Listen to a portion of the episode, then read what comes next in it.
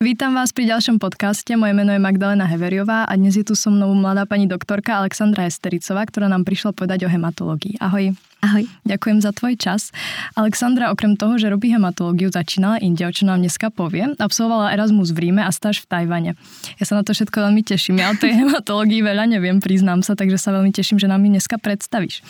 Začneme úplne jednoducho. Aký je ten, vlastne aká je hematológia ako obor? Jedným slovom môžeš skúsiť. Ak by som mala použiť jedno slovo, tak asi tak najbližšie mi napadá všestrana. A to hlavne kvôli tomu, že keď som ju začala teraz robiť, tak som si uvedomila, ako hlboko tá hematológia zasahuje.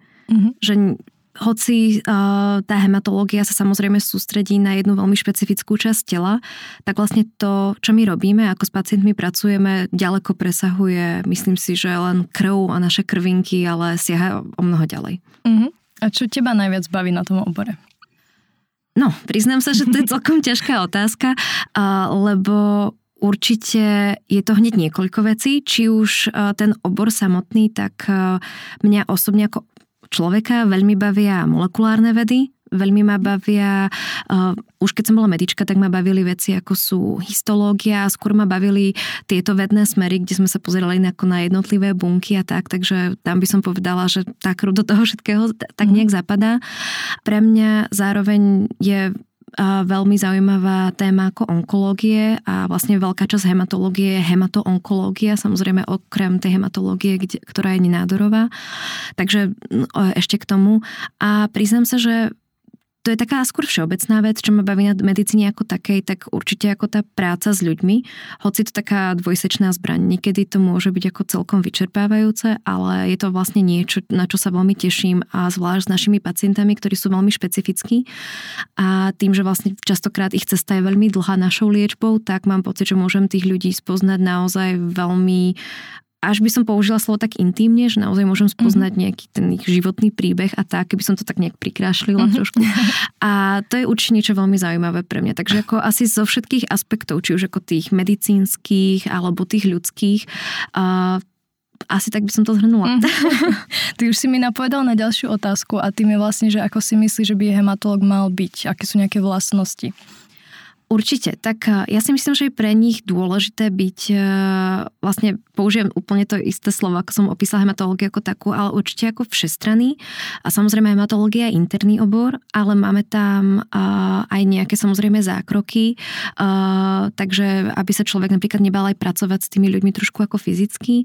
A nie je to vlastne len o tom, že ako liečíme teda tie krvinky, kostnú mm-hmm. dreň, ale vlastne tento systém ovplyvňuje prakticky naše celé telo mm-hmm. a naši pacienti hematologickí pacienti, viac menej ich tie postihnutia sú celotelové. Takže mm-hmm. vlastne nie je to len také, že rozumieme tej krvi, ale naozaj človek musí rozumieť všetkým rôznym ako komplikáciám tých ochorení, komplikáciám liečby a tie komplikácie našej liečby sú naozaj ako široké. Mm-hmm. Takže myslím si, že človek naozaj ako aj tú internú medicínu musí mať celkom ako absorbovanú. Samozrejme to treba ako celkom dlhý čas na to. Mm-hmm. A potom aj tá spolupráca s ďalšími obormi je veľmi široká. A aké sú to obory? No, čo sa týka tých oborov, tak e, ja by som asi mohla vymenovať skoro celú nemocnicu, mm-hmm. ktorú máme, už iba za moju pomerne krátku pôsobnosť. Mm-hmm. Na oddelení som mala možnosť spolupracovať ako či už to chirurgické obory, kde častokrát, keď máme biopsie, tak samozrejme obraciame sa na nich, ale nejaké náročnejšie biopsie sa obraciame na radiológiu, kde sa robia špeciálne biopsie pod CT kontrol napríklad. Samozrejme radiológovia sú pre nás ako nosní, hlavne čo sa mhm. týka vyšetrení, ako sú CT, PCT, sonografia, bez ktorých by sme sa my vôbec nezaobišli. Potom samozrejme patológia, bez ktorých vlastne my by sme ani podľa mňa nevedeli poriadne, čo liečíme, lebo oni sú tí, čo nám vlastne povedia, čo vidie pod tým mikroskopom, aké sú to bunky mm-hmm. a podobne. Samozrejme potom špecialisti z internej medicíny, keď majú naši pacienti iné ochorenia a potrebujeme nejak nastaviť tú liečbu, aby vlastne sme sa mohli pustiť do tej našej vlastnej liečby. Mm-hmm. Takže my mám pocit, že spolupracujeme úplne s celým spektrom a mám pocit, že za tých niekoľko mesiacov, čo tam pracujem, som snáď volala skoro s každým jedným oddelením v nás nemocnici. Uh, od očného cez rehabilitačné, uh-huh. uh, internú chirurgiu až po neurochirurgiu. Uh-huh. Takže naozaj ten kontakt je veľmi blízky so všetkými. Tak to je krásne, že je to tak všestranné a tým si už trochu napovedáme, takže poďme si povedať tak konkrétne, čo všetko patrí do toho oboru, ako si vlastne predstaviť tú prácu lekára, aké sú napríklad kompetencie, výkony, mm. čokoľvek. Tak ja si myslím, že keby som to mohla zhrnúť napríklad tým, čo napríklad ja teraz mm-hmm. robím a trošku to o tom rozviedla na mojich starších kolegov, tak samozrejme hematológia ako taká sa venuje ochoreniam krvi a krvotvorby. Má také veľké dva celky a to mm-hmm. je, keď máme vlastne tie onkologické a potom tú ako veľkú neonkologickú časť. Čo sa týka tej časti onkologickej, tak také tie asi jedny z najznámejších ochorení sú napríklad tie ako naše leukémie, lymfómy, mm. mnohočetný mielom a, a tak ďalej. A potom samozrejme máme tú neonkologickú časť a, a niečo, čím trpí ako pomerne veľa ľudí, ako sú rôzne anémie, mm. poruchy zrážanlivosti, poruchy doštičiek a tak ďalej. Čo samozrejme sa dá v hematológii robiť, tak hematológia, ako napríklad ja, ako mladý lekár, ktorý teraz skončil školu, tak pracujem pracujem hlavne na oddelení, takže samozrejme e, človek ako hematolog, doktor pracuje na oddelení. Naši pacienti vedia byť aj celkom ako kritickí, môžu byť vo veľmi zlých stavoch, takže máme aj možnosti nejakej intenzívnej starostlivosti, takže máme vlastné jípky, samozrejme v tých veľmi špecializovaných centrách. Máme veľmi rozvinutú ambulantnú časť, veľa našich pacientov sa môže liečiť aj ambulantne a dostávať napríklad čo sa týka tých onkologických preparátov, chemoterapiu, biologickú liečbu a tak ďalej, tak aj ambulantne. A potom je to samozrejme veľká časť, a ja si myslím, že to je tak paralelne aj k veľa iným oborom, tak samozrejme tá časť je ako výuky. Pracujem vo fakultnej nemocnici, takže tá, tá časť je naozaj tiež veľmi významná. Myslím, že hlavne cez školský rok, tak zabera to tiež veľkú časť nášho času. Takže určite aj to. Čo sa týka kompetencií, tak samozrejme by som si predstavila alebo snažila sa tak poukázať na to, že príde nejaký pacient, má nejaké podozrenie na naše ochorenie a je to taký veľmi štandardný postup nejakého vyšetrovania, čiže si chceme urobiť nejaký staging, chceme si uh, povedať, uh, o aké ochorenie sa jedná, v akom štádiu toho ochorenia sa pacient nachádza. A ďalej vlastne vyberáme najvhodnejšiu liečbu. Čo je jedna z vecí, čo mňa veľmi na mm, hematológie baví, je to, že má veľmi ako rozšírené a veľmi podrobne spracované modely a modality liečby, takže keď má napríklad človek nejakú veľmi špecifickú diagnózu, tak eh, sa môžeme napríklad na základe nejakých štúdí a výskumov potom zamerať na danú liečbu. A, takže to je veľká časť napríklad mojej dennej práce. Mám pacienta, ktorý príde už s nejakým známym ochorením a podávame mu liečbu, alebo možno príde pacient s nejakými novými eh, príznakmi, s tým, že nevieme, o čo by sa mohlo jednať, ale predpokladám, že by to mohlo byť naše ochorenie a vyšetrujeme. Takže je to vlastne z časti aj taká detektívna práca a z časti je to aj taká práca možno rutinnejšia, ale myslím si, že tiež veľmi zaujímavá, pretože hoci máme nejaký program, podľa ktorého ideme, tak e, je to niečo e, individuálne. Každý človek, aj keď má rovnakú chorobu, tak je vlastne ako veľmi unikátny, takže aj to môžeme veľmi ako prispôsobiť na základe nejakých, či už osobných skúseností, výskumov, štúdií a tak. Takže asi tak, no. Ďakujem. Vlastne tie otázky, čo si vravela, tie leukemia, tak, tak to sú veľmi obľúbené na medicínskych fakultách, ale podala si to krásne, tak, takže to vyzerá veľmi, veľmi super. Môžeš nám povedať, akí sú pacienti? Z toho, čo som ja pochopila, tak väčšinou máš ten dlhodobý kontakt s tými pacientami, že ich poznáš, že ich spoznávaš po nejakú dlhšiu dobu, tak to môže byť pre niekoho vlastne výhoda oproti nejakým iným chirurgickým napríklad oborom. Ale nie je to niekedy pre teba možno také e, no, rutinné alebo možno ne- negatívne podľa tých diagnóz tých pacientov, že, že je to také pesimistické občas s tými diagnózami ťažkými? Uh, tak čo sa týka, začnem asi od toho spektra. Čo sa týka toho spektra tých pacientov, tak máme ho celkom široké. Ja teda sa špecializujem teraz ako na hematológiu dospelých, takže tými dospelými ľuďmi väčšinou berieme ako už nejak zákonne tých ľudí od 18+, plus, takže prakticky ľudí do stovky. Takže vekovo je to spektrum veľmi široké. Ja som možno mala takú odkvelú predstavu, že tam budú skôr starší ľudia, ale stretávam sa aj s veľmi mladými ľuďmi, čo samozrejme respektíve asi nie je najlepšie použiť slovo samozrejme, ale pre mňa osobne uh, asi je také ako stretávať mladších ľudí o niečo pre mňa náročnejšie. Myslím, že to pekne vystihla to, že vlastne áno, naše diagnózy sú väčšinou také, že sa s tými ľuďmi stretávame celkom dlhú dobu. Keď vlastne ich liečíme niekoľko cyklov tej chemoterapie alebo inej liečby im podávame, takže ich spoznávame asi je to mojou osobnosťou alebo niečím, čo ja mám osobne rada, ale napríklad mne sa toto na hematológii veľmi páči, lebo uh, som, vlastne napríklad dneska som mala možnosť uh, vidieť jednu našu pacientku, ktorú som stretla vlastne ten deň jedna, keď prišla a mala nejaké podozrenie na nejaké ochorenie. A dneska som ju videla po XY cyklo chemoterapie a vlastne videla som ju, samozrejme toto je príklad toho pekného príbehu, veľmi zlepšenú, v skvelom stave. A vlastne som si ju mohla spojiť, videla, videla som ju niekoľkokrát, častokrát sme sa mohli rozprávať aj o nejakých iných veciach, čo má rada v živote a tak. A mohli sme sa aj trošku na iné levely spoznať.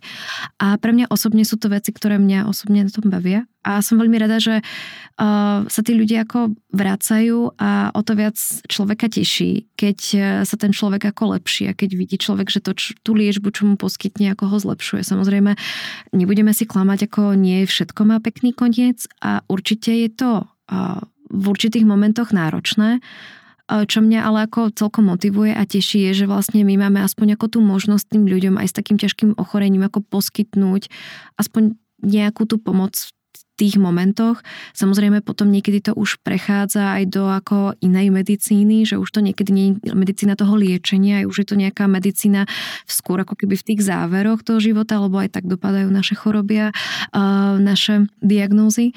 Ale možno je to možno je to mnou, možno je to tým, čo som si ja v živote prešla, ale ja si myslím, že to je veľmi dôležitá mm-hmm. časť medicíny, pred ktorou asi nik, žiadny obor neujde a ak sa človek ako do toho nejak ponorí, tak aj v tom sa nájsť ako niečo pekné. Mm-hmm. To je krásne. Poďme si povedať konkrétne, aký dlhý je kmeň, alebo ako dlho ti bude trvať, až získaš tú atestáciu a ako to je s tou špecifikáciou. Teda môžeš ostať ako hematológ, ja neviem, e, dospelý, detský, alebo môžeš sa potom špecializovať hematoonkologickou cestou, alebo ako to je? Tak e, kmeň trvá v ideálnych podmienkach 2,5 roka uh-huh. a vlastne potom cesta z kmeňa do atestácie je rovnako 2,5 roka, takže v takých ideálnych podmienkach by to malo byť 5. S tým, že myslím si, že v našich podmienkach ako hematologických a čo samozrejme ja nemôžem teraz hovoriť z vlastnej skúsenosti, ja som sa, keď som aj nastúpila, pýtala starších kolegov a tak, tak čo sa týka zbierania vlastne tých rôznych stáží a zbierania našich výkonov, samozrejme my máme nejaké špecifické výkony pre našu hematológiu, tak je to pomerne nie až taká bolestivá cesta, by som povedala, oproti iným oborom. Keby sme vyniesli napríklad chirurgické, tak tam, kde to zbieranie tých operácií a zákrokov je samozrejme ako veľmi časovo náročné. Takže aspoň, čo som počula od mojich starších kolegov, kolegyň, tak dopracovať sa k tomu ako časovo je, by som povedala, jedna z tých menej bolestivých mm-hmm. a, a potom a u nás je špecifické to, že máme atestáciu priamo z hematoonkológie, Keby sme chceli robiť napríklad detskú hematoonkológiu, tak tam myslím, že by sme museli mať minimálne pediatrický kmeň. Ale klamala by som, keby som to teraz povedala na 100%, ale určite ako nemôžeme ísť zrazu robiť detského hematológa, tam musíme mať nejaký tréning pediatrický. Neviem, či je to priamo cestou atestácie, alebo či stačí kmeň. Priznám sa, že to už je také veľmi špecifické, ale určite ako nemôžeme sa len zrazu ako vybrať niekam a že povieme, že sme hematológ a ideme robiť deti.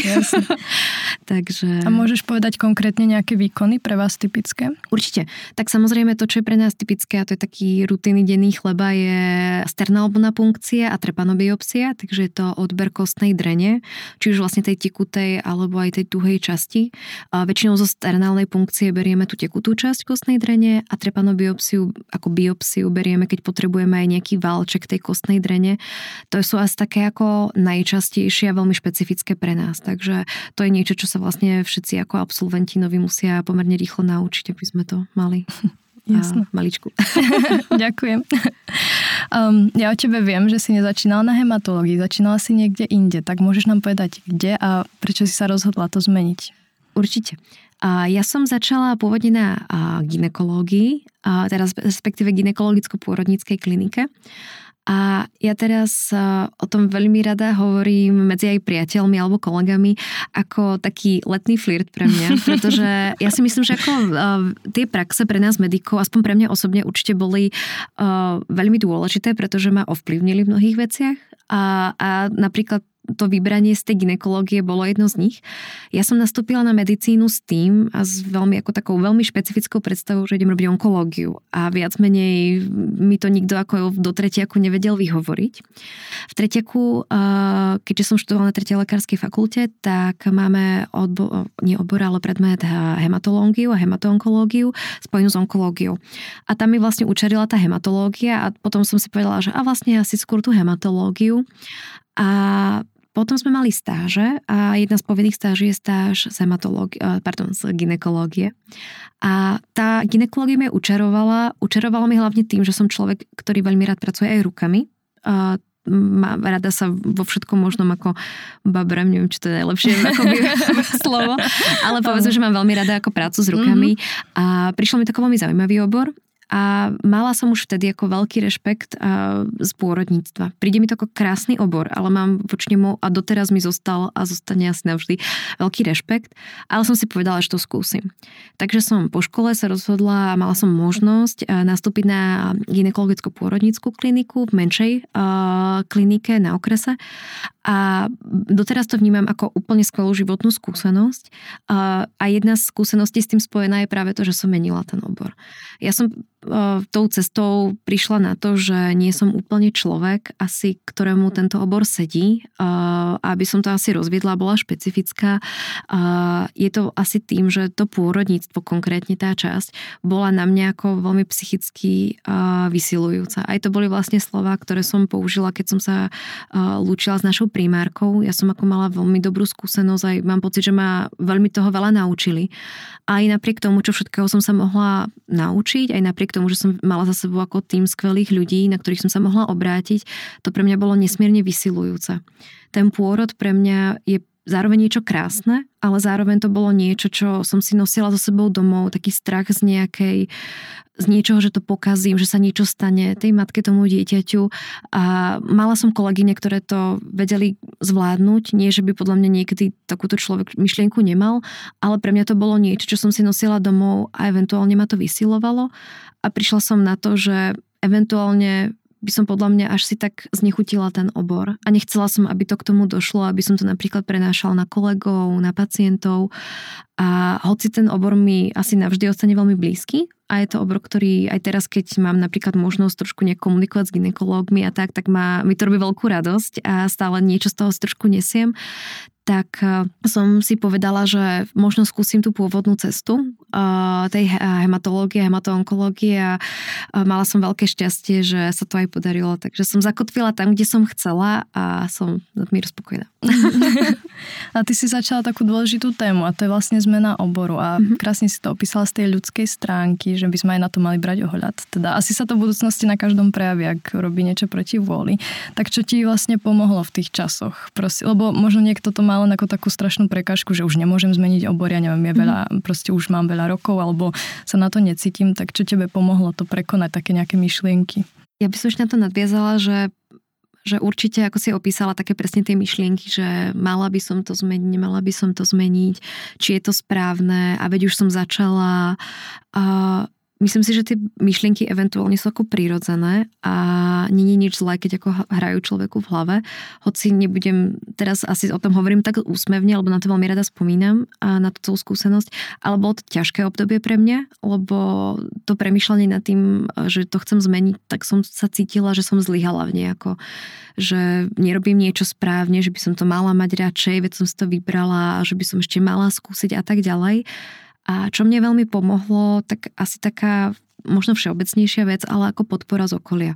Ja som sa totiž veľmi bála vôbec iba povedať to na hlas a bála som sa, že budem ako súdená, bála som sa, že to bude ako nervy drásajúce, že možno sa so mnou prestanú ľudia baviť, že sa so mnou budú, na mňa budú veľmi ako zle pozerať a ja som, na moje prekvapenie som zistila, že všetci boli veľmi otvorení, boli podporujúci. A, teraz nehovorím iba o rodine a priateľoch, ale hovorím napríklad aj keď som sa stretla s mojimi kolegami potom už v práci, teda na tej ginekologicko-porodnickej klinike, keď som mala možnosť hovoriť s našou primárkou, tak som tam cítila ako veľkú podporu do ďalšej cesty a tak, veľké ako porozumenie, keď vedeli, že v mojej novej práci, že som vlastne prešla z oboru, tak tiež ako boli zvedaví pýtali, samozrejme sa ma aj spýtali, že prečo som zmenila a tak, že čo ma k tomu viedlo. Myslím, že také prirodzené otázky, ale tiež ako veľká ako podpora. Takže ja som si, že pre mňa, mne veľmi ako pomohlo hlavne ako prekonať ten obrovský strach. A potom vlastne, keď som začala pracovať, tak som zistila, že možno je taký ako veľký bubák, ktorý nás ako všetkých straší, lebo mám pocit, že v našom okolí, hlavne ako mladí medici, ja hovorím zo svojej skúsenosti, vidíme doktorov, ktorí začnú v obore a potom sú tam 40 rokov a podobne. A tá predstava niečo zmeniť a podobne podľa mňa hrozne strašidelná, keď máme takéto ako príklady okolo seba. Takže určite to na mňa veľmi silne vplývalo, ale tá podpora z okolia pre mňa bola veľmi dôležitá a hlavne podľa mňa takéto prekonanie strachu a nejakých predsudkov, ktoré som si asi aj sama nastavila. Lebo naozaj som mala veľké šťastie a som za to vďačná, lebo mne vlastne aj napríklad ja som mala asi možno týždeň, čo už som nad tým premyšľala, že idem ako povedať u nás doma na klinike, že teda chcem zmeniť obor a teda budem asi končiť a hľadať si nejakú, nejaké iné miesto na inej klinike v inom obore, tak som mala naozaj srdce v hrdle. A keď už došlo na tú tému a som to naozaj povedala svojej primárke, tak nakoniec z toho bol ako hrozne príjemný rozhovor a veľmi ako podporujúci, veľmi milý, veľmi ľudský a ja som si tam dosadila neviem čo všetko v hlave, čo všetko môže byť zlé a tak. Že myslím si, že ľudia sú ako ľudskejší a chápavejší, než možno my si ako priznáme, alebo možno sa tam vytvorila proste ako nejaká taká nejaká veľká bublina, ktorá, v ktorej všetci ako žijeme. A aspoň pre mňa osobne to tak bolo, ktorá proste trebalo nejako puknúť a vlastne zistiť, že aj tá doba sa asi posunula a že v skutočnosti ako sa ľudia na to naozaj tak čierne nepozerajú a že je o mnoho lepšie. A počula som to veľakrát, keď som zmenila obor, že tí moji priatelia, rodina, ale aj kolegovia ma vidia spokojnejšiu a šťastnejšiu. A myslím si, že eventuálne to je najlepšie ako pre toho človeka, pre toho lekára. A keď je vlastne lekár aj taký spokojný podľa mňa, šťastný v tom obore a rád to robí, tak sa to eventuálne odzrkadluje na tých najdôležitejších a na tých pacientoch, lebo vlastne chodí človek rád do tej práce, teší sa a myslím si, že to je ako, keď už hovoríme všeobecne o práci ako takej, tak je to hrozne dôležité sa tam fakt tešiť. Je to vidieť určite. Ďakujeme za tú pozitívnu uh, message vlastne pre všetkých, že nebáť sa o tom hovoriť a nebáť sa nejakej zmeny, to určite dôležité a verím, že veľa medikov to potrebuje počuť, teda možno už lekárov. Ty vravíš vlastne o tej realite ginekológie, že si vlastne tam prišla a možno si zistila, že tá realita nie je pre teba. A aká je tá realita hematológie? Niečo, čo by si chcela vedieť predtým, než si na tú hematológiu nastúpila a zistila si to až teraz? Uh-huh. Ja by som sa asi vrátila k tomu, čo sme hovorili napríklad o tom, že tí naši pacienti vedia byť ako ťažký v tom slova zmysle, že tam samozrejme naša diagnóza a to, čo my robíme, je spojené samozrejme aj so smrťou. Lebo samozrejme nemáme ešte ako nejaký taký ten univerzálny liek, čo by sme mohli podať a vyliečiť každého. Tak e, pre mňa osobne to bolo to, že Není to až také ako hrozné, ako za to vykresluje. Ja som totiž išla do oboru s tým, že mňa veľmi zaujíma tá hematoonkologická časť, ale samozrejme aj tá neonkologická časť mi príde zaujímavá, ale tá onkologická časť bolo niečo, čoho sa moje okolie chytilo a bolo také, že či to zvládnem či to zvládnem ako žena a že tam je veľa smrti. O to viac, keď napríklad e, veľa ľudí sa chytalo toho, že napríklad ja som, ja sa priznam, že ja som empat, celkom ako empatický človek a emotívna hlavne. Takže sa báli, že či to ako uniesiem ako človek. A ja som vlastne zistila, že síce tých emócií je tam veľa a síce sú tam momenty, čo sú ťažké, tak e, není to možno až také tragické, alebo určite tie osudy a to, ako naše diagnózy niekedy ako vedia človeku vlastne um, um, prekaziť jeho plány životné a tak, takže vedia byť ako smutné, určite vedia zasiahnuť veľmi hlboko, ale ja v podstate chodím domov ako v celku ako veselá. Nehovorím, že si niekedy ako nespomeniem, alebo že ma to niekedy ako tak vzadu ako nezamrzí, že nemôže človek urobiť viac, že nemá proste tu niečo, niečo zázračné, čo by fakt ako tomu človeku mohlo pomôcť. Ale priznám sa, že e, paradoxne e, som chodila, chodím posledné mesiace o mnoho viac usmiata domov. Lebo mám, aspoň mám ten ako pocit, že robím ako úplné maximum a čo môžem a čo vlastne moderná medicína ponúka. Takže, takže asi, asi to, že není to také asi čierne, ako sa zdá. A ja si myslím, že eventuálne, čo sa týka napríklad náročnosti toho oboru, keby sme boli veľmi priami, ja hovorím napríklad o smrti v medicíne, tak, to za, uh, tak je to v každom obore.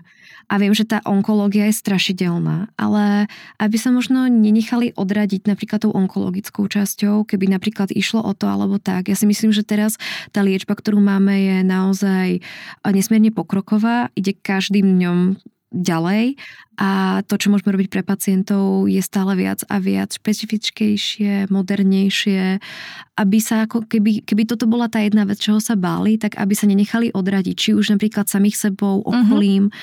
Uh-huh. A, a asi tak by som to Ďakujem. Um, ako som pochopila, tak máte teda služby v nemocnici ano. a čo ak ten hematolog potom nechce už byť v nemocnici? Aké sú jeho ďalšie možnosti? Tak určite je niekoľko hneď možností, kam sa človek môže ďalej posunúť. Tá ambulantná časť je veľmi rozšírená uh-huh. a ambulantných hematológiou treba. Uh-huh. A, a neviem, či sa správne používa, treba ich ako ríže alebo soli, alebo niečo takého. Ale ka, každopádne je to tiež veľká časť hematológie, tak samozrejme, keď niekoho baví ten ambulantný provoz, tak tam môže nájsť svoje veľké uplatnenie. Hematológia je aj veľký výskumný obor, takže keby niekto napríklad chcel ísť do výskumu alebo napríklad do nejakej farmaceutickej spoločnosti a podobne, takže aj tam samozrejme sa môže skôr ako v takom biznis prostredí nájsť uplatnenie. Potom, keď napríklad niekoho bavili viac také uh, veci uh, laboratórne, mikroskopické, tak aj hematologická časť má aj vlastne svoju laboratórnu časť. Aj v tom našli naši kolegovia uplatnenie. Takže myslím si, že je to celkom ako široké. Keby človek nechcel mať ten smenný provoz, byť na službách a podobne, tak sú samozrejme ďalšie možnosti. Dá sa venovať napríklad aj výuke, uh, Takže ten záber si myslím si, že je pomerne ako široký. Poďme teraz k tebe. Takže ty si bola na Erasme v Ríme. Ano. Tak aká to bola pre teba skúsenosť? Myslíš, že ťa to posunulo v niečom? Odporúčaš medikom ísť do zahraničia? Ja osobne odporúčam ísť e, do zahraničia ako e, či už e, v rámci medicíny praxe, alebo ako pre mňa osobne je cestovanie ako veľká časť e, môjho života, asi aj osobnosti, ale asi každému medikovi, ak e, sa na to cíti a chcel by to skúsiť a možno by trošku váhal, tak by som povedala, aby sa možno skúsil ako prekonať a skúsil to. Lebo to pre mňa je jedna z najkrajších spomienok a skúseností na medicíne. Či už, že som načerpala nové priateľstva, nové skúsenosti, obohatila sa tou kultúrou, ktorá bola úplne úžasná a aj po tej medicínskej stránke, lebo si myslím, že tá medicína napriek tomu, že sa snažíme, aby bola čo najuniverzálnejšia na celom svete, tak je veľmi silne ako ovplyvnená aj kultúrou aj tým, ako ľudia premýšľajú, ako sa k sebe správajú a podobne. A v tom Taliansku pre mňa to bol naozaj ako iný svet po tej medicínskej stránke. Ja som naozaj uh, zažila ako medicínu, ktorá, ja som bola zvyknutá na taký veľmi, uh, by som povedala, ako hierarchickú medicínu, kde všetci ako fungujeme, vieme, aké sú naše role a podobne. A, a teraz, aby to neznelo ako pejoratívne, ale to myslím v tom najlepšom e, slo, mm. slova zmysle. A prišlo mi, že v tom Taliansku to bolo také rozvoľnenejšie. A tá atmosféra, hoci kde som prišla na oddelenie, bola naozaj ako taká, taká veselá, taká ako keď si človek predstaví asi tie južanské národy. Aj tí doktori s tými pacientami úplne inak pracovali, že to bolo také trošku, možno je to tými povahami, tým ako žijú, ako majú kultúru, ale určite je to niečo, čo mne napríklad trošku zmenilo pohľad na medicínu a možno zmeniť pohľad na medicínu to, ako sa dá robiť. Veľmi ma to bavilo s nimi a určite je to ako niečo, čo možno aj ja do praxe, možno podvedome alebo vedome si budem vybavovať a niečo také robiť. Takže myslím si, že či už je to po tej stránke, že si človek ako vyskúša život v inej krajine, priučí sa jazyku, uh, tie kontakty a tie priateľstva, ktoré načerpá, tak sú naozaj niečo, čo si potom nesie ešte veľmi ďaleko. Spozná to mesto. Ja sa napríklad do Ríma doteraz veľmi rada vraciam. Dovtedy to pre mňa bolo iba mesto ako kultúry a jedla úžasného a veľmi fajn ľudí. Ale teraz tam napríklad vraciam aj s tým, že mám tú spomienku na to štúdium, že som tam žila a úplne inak teraz aj vnímam tú krajinu. A myslím si, že aj ma to určitým smerom ako zmenilo, niečo mi to ako ukázalo, takže ak človek sa na to cíti a možno by váhal, tak by som povedala, že nech, nech to skúsi a, a nech robí ten prvý krok, lebo je to naozaj zážitok na celý život. A to nie je tvoja jediná skúsenosť zo zahraničia. Ty si bola aj v Tajvane, tak Povedz nám o tom viacej, ako to tam bolo, čo si tam vlastne robila, čo to bolo zač. Bola som tam na mesiac a tá výskumná časť sa zameriavala na výskum v imunologickom laboratóriu. Čo mi prišlo veľmi zaujímavé, bolo to, že bolo to laboratórium, ktoré sa snažilo využívať tradičné čínske metódy a tradičné čínske bylinky v liečbe astmy ale snažili sa prísť vlastne na to, či tam sú nejaké účinné látky. Vlastne snažili sa ako keby dokázať, že tá čínska medicína funguje. Myslím, že to je takéto, kde veľakrát tá západná, východná medicína nachádza tie rozdiely, že nie sú dáta, nemáme tú molekulu, ako vieme, že to funguje. A oni sa to vlastne nejako snažili prepojiť. Oni zobrali nejaké bylinky, čo sa stáročie, tisícročia používali napríklad, keď človeku sa zle dýchalo a využívali to napríklad u svojich myšiek, ktoré mali uh, geneticky boli upravené, aby uh, mali prejavy astmy a podávali im tieto lieky a vlastne zisťovali, či sa tie myši re- reálne ako menia iba podávaním tých liekov. A vlastne celý tento výskum sa zamrieval primárne na tieto ako respiračné ochorenia, hlavne tú astmu, s tým, že každá skupina mala nejakú svoju molekulu. A ja som viac menej bola privzata do toho týmu. Dostala som nejaké vlastné vzorky, dostala som nejaké vlastné dáta, naučili ma pracovať a potom mi vlastne ako keby vymysleli taký môj vlastný malý výskumný projekt, aby som na ňom mohla si celý čas samostatne pracovať a zabrali ma ako súčasť týmu, kde som si prezentovala a pracovala spoločne s nimi na tom ich veľkom projekte. Takže to mm. bola, to bola naozaj super skúsenosť. Tak to znie naozaj fakt zaujímavo, úžasne. Mala si čas nejaké voľné aktivity, ty si spomínala, že máš rada Áziu. Tak aký bol ten čas okrem tej stáže? Tak a tie možnosti boli bohaté. A jednak tam fungovala vlastne organizácia študentov, ktorí robili nejaký program pre zahraničných študentov a jednak po vlastnej osi. Ja som išla aj aj. Mala som šťastie na úplne skvelých uh, student guides, uh, čo boli uh, vlastne traje študenti medicíny tam, ktorí ma zobrali vlastne na výlet po severnom Tajvane. A, takže sme sa boli pozrieť do rodného mesta jednej dievčiny, čo bolo úplne krásne, lebo som bola s domácou. Boli sme sa pozrieť do takého bajného horského mestečka, na, podľa ktorého boli natočené nejaké aj filmy a podobne, takže bolo, a bolo to skvelé to, že to vlastne boli domáci, takže ja som vlastne iba chodila za nimi ako chvost a všetko som si mohla náravne užívať. A zároveň som mala možnosť Tajvan popozerať aj ako po vlastnej ose. Ja som teda bola na univerzite v Taipei, takže som hlavne pochodila Taipei a jeho okolie a bolo skvelé, že aj ten labák, ktorý uh, ma zastrešoval, tak tam bola skvelá vedúca, ktorá naozaj milovala zahraničných študentov. Každému rozprávala o histórii Tajvanu a ona bola ešte ako nejak pôvodná Tajvanka, že mhm. ešte predtým, ako Číňania vlastne prišli mm-hmm. uh, na Tajvan, tak ona ešte jedný z tých pôvodných obyvateľov, tak mi o tom nesmierne veľa. Takže sme mali takú aj ako kultúrnu exchange. Ona chcela zase potom vedieť hrozne veľa o Slovensku, o Česku, takže to bolo také ako príjemné, že jednak som, brávali ma veľmi veľakrát ako na večeru a, na rôzne ako vychádzky, a dohôr a podobne, takže ako myslím si, že človek sa vyžije tam ako kultúrne, tak určite aj v laboratóriu a boli ako veľmi ochotní taký, keď som mala nejaký program alebo chcela som niečo vidieť, tak ma pustili o trošku skôr. Mala som možnosť zažiť svoje prvé zemetrasenie a tajfún, takže ak niekto možno nemá rád úplne tieto živelné katastrofy, mm. tak možno vyberať nejakú inú krajinu na stáž, ale ako rozhodne odporúčam, lebo človek sa len tak nezobudí ako uprostred noci s peťkou uh, zemetrasením. tak hovoríš tak pozitívne o tom zahraničí. Uvažovala si, že by si možno niekedy v budúcnosti odišla z Česka a pracovala niekde v zahraničí? Tá myšlienka určite prišla, to ako klamať nebudem.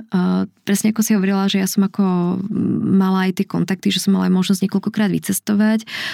Jazyky som sa učila od detstva, takže nejaký taký základ tam bol ale čo mňa si aj motivovalo zostať eventuálne a čo je pre mňa ako osobne veľmi silným motivátorom sú ako ľudia. V Prahe som mala možnosť vybudovať skvelú komunitu priateľov a ľudí a eventuálne som si povedala, že bola som viac menej vychovaná v tejto českej medicíne a nejakú dobu by som sa v nej ešte rada ako zaučila, priučila. A nepopieram, že možno niekedy v budúcnosti sa ešte možno do zahraničia nepozriem v rámci stáže, ak by to bolo možné, alebo nejakých kongresov, za to, čo by som bola určite ako vďačná. Ale zatiaľ som ako veľmi spokojná so svojím rozhodnutím a to, že som ostala ako blízko koreňom. Áno. Tak um, poďme ešte k tvojim uh, vlastne iným aktivitám. Ty si bola veľmi aktívna už ako medička. tak pracovala si v neziskovej organizácii Luno a potom aj v Červenom kríži. Tak a aké sú tieto skúsenosti pre teba? Čo ti to vlastne dalo do budúcnosti? Sú to pre mňa um, skúsenosti nezabudnutelné a veľmi rada na to spomínam a spätne by som sa k tomu ešte rada ako vrátiť. Že keď, keď sú nejaké také momenty dospievania, tak sú to určite ako momenty, kedy by som rada ako ešte si napríklad nejaký workshop neodškolila alebo mala nejakú besedu. To bolo naozaj niečo, čo ja som sa na to hrozne tešila. A veľa mojich známych to bralo, že mám ako dá sa povedať prácu, ale ja som to nikdy ako prácu neprezentovala. To bolo naozaj niečo, čo mňa vždy nesmierne bavilo, motivovalo, rovnako Červený kríž. A to bol aj taký asi môj prvý kontakt s medicínou a bolo to jedno z takých, by som povedala, motivátorov pre mňa prečo som sa vôbec ako vydala tou cestou, lebo som mala možnosť poznať ľudí, v tej dobe to boli záchranári alebo študenti medicíny, ktorí nás učili rôzne a už vtedy medicínske úkony, prvú pomoc a podobne. Takže pre mňa Červený kríž bol určite taký prvý kontakt a nesmierne ma ovplyvnil potom v ďalšej ceste, lebo tí ľudia, ktorých som stretla, aj to, čo mi vlastne povedali o tom štúdiu, asi boli nejakým motivátorom. A Luno tak považujem ako za jednu z najkrajších častí medicíny. A jednak to, čo som robila, som vnímala ako nesmierne um, prospešné, alebo neviem, či je to najlepšie slovo, ale uh, mala som pocit, že robím niečo dôležité.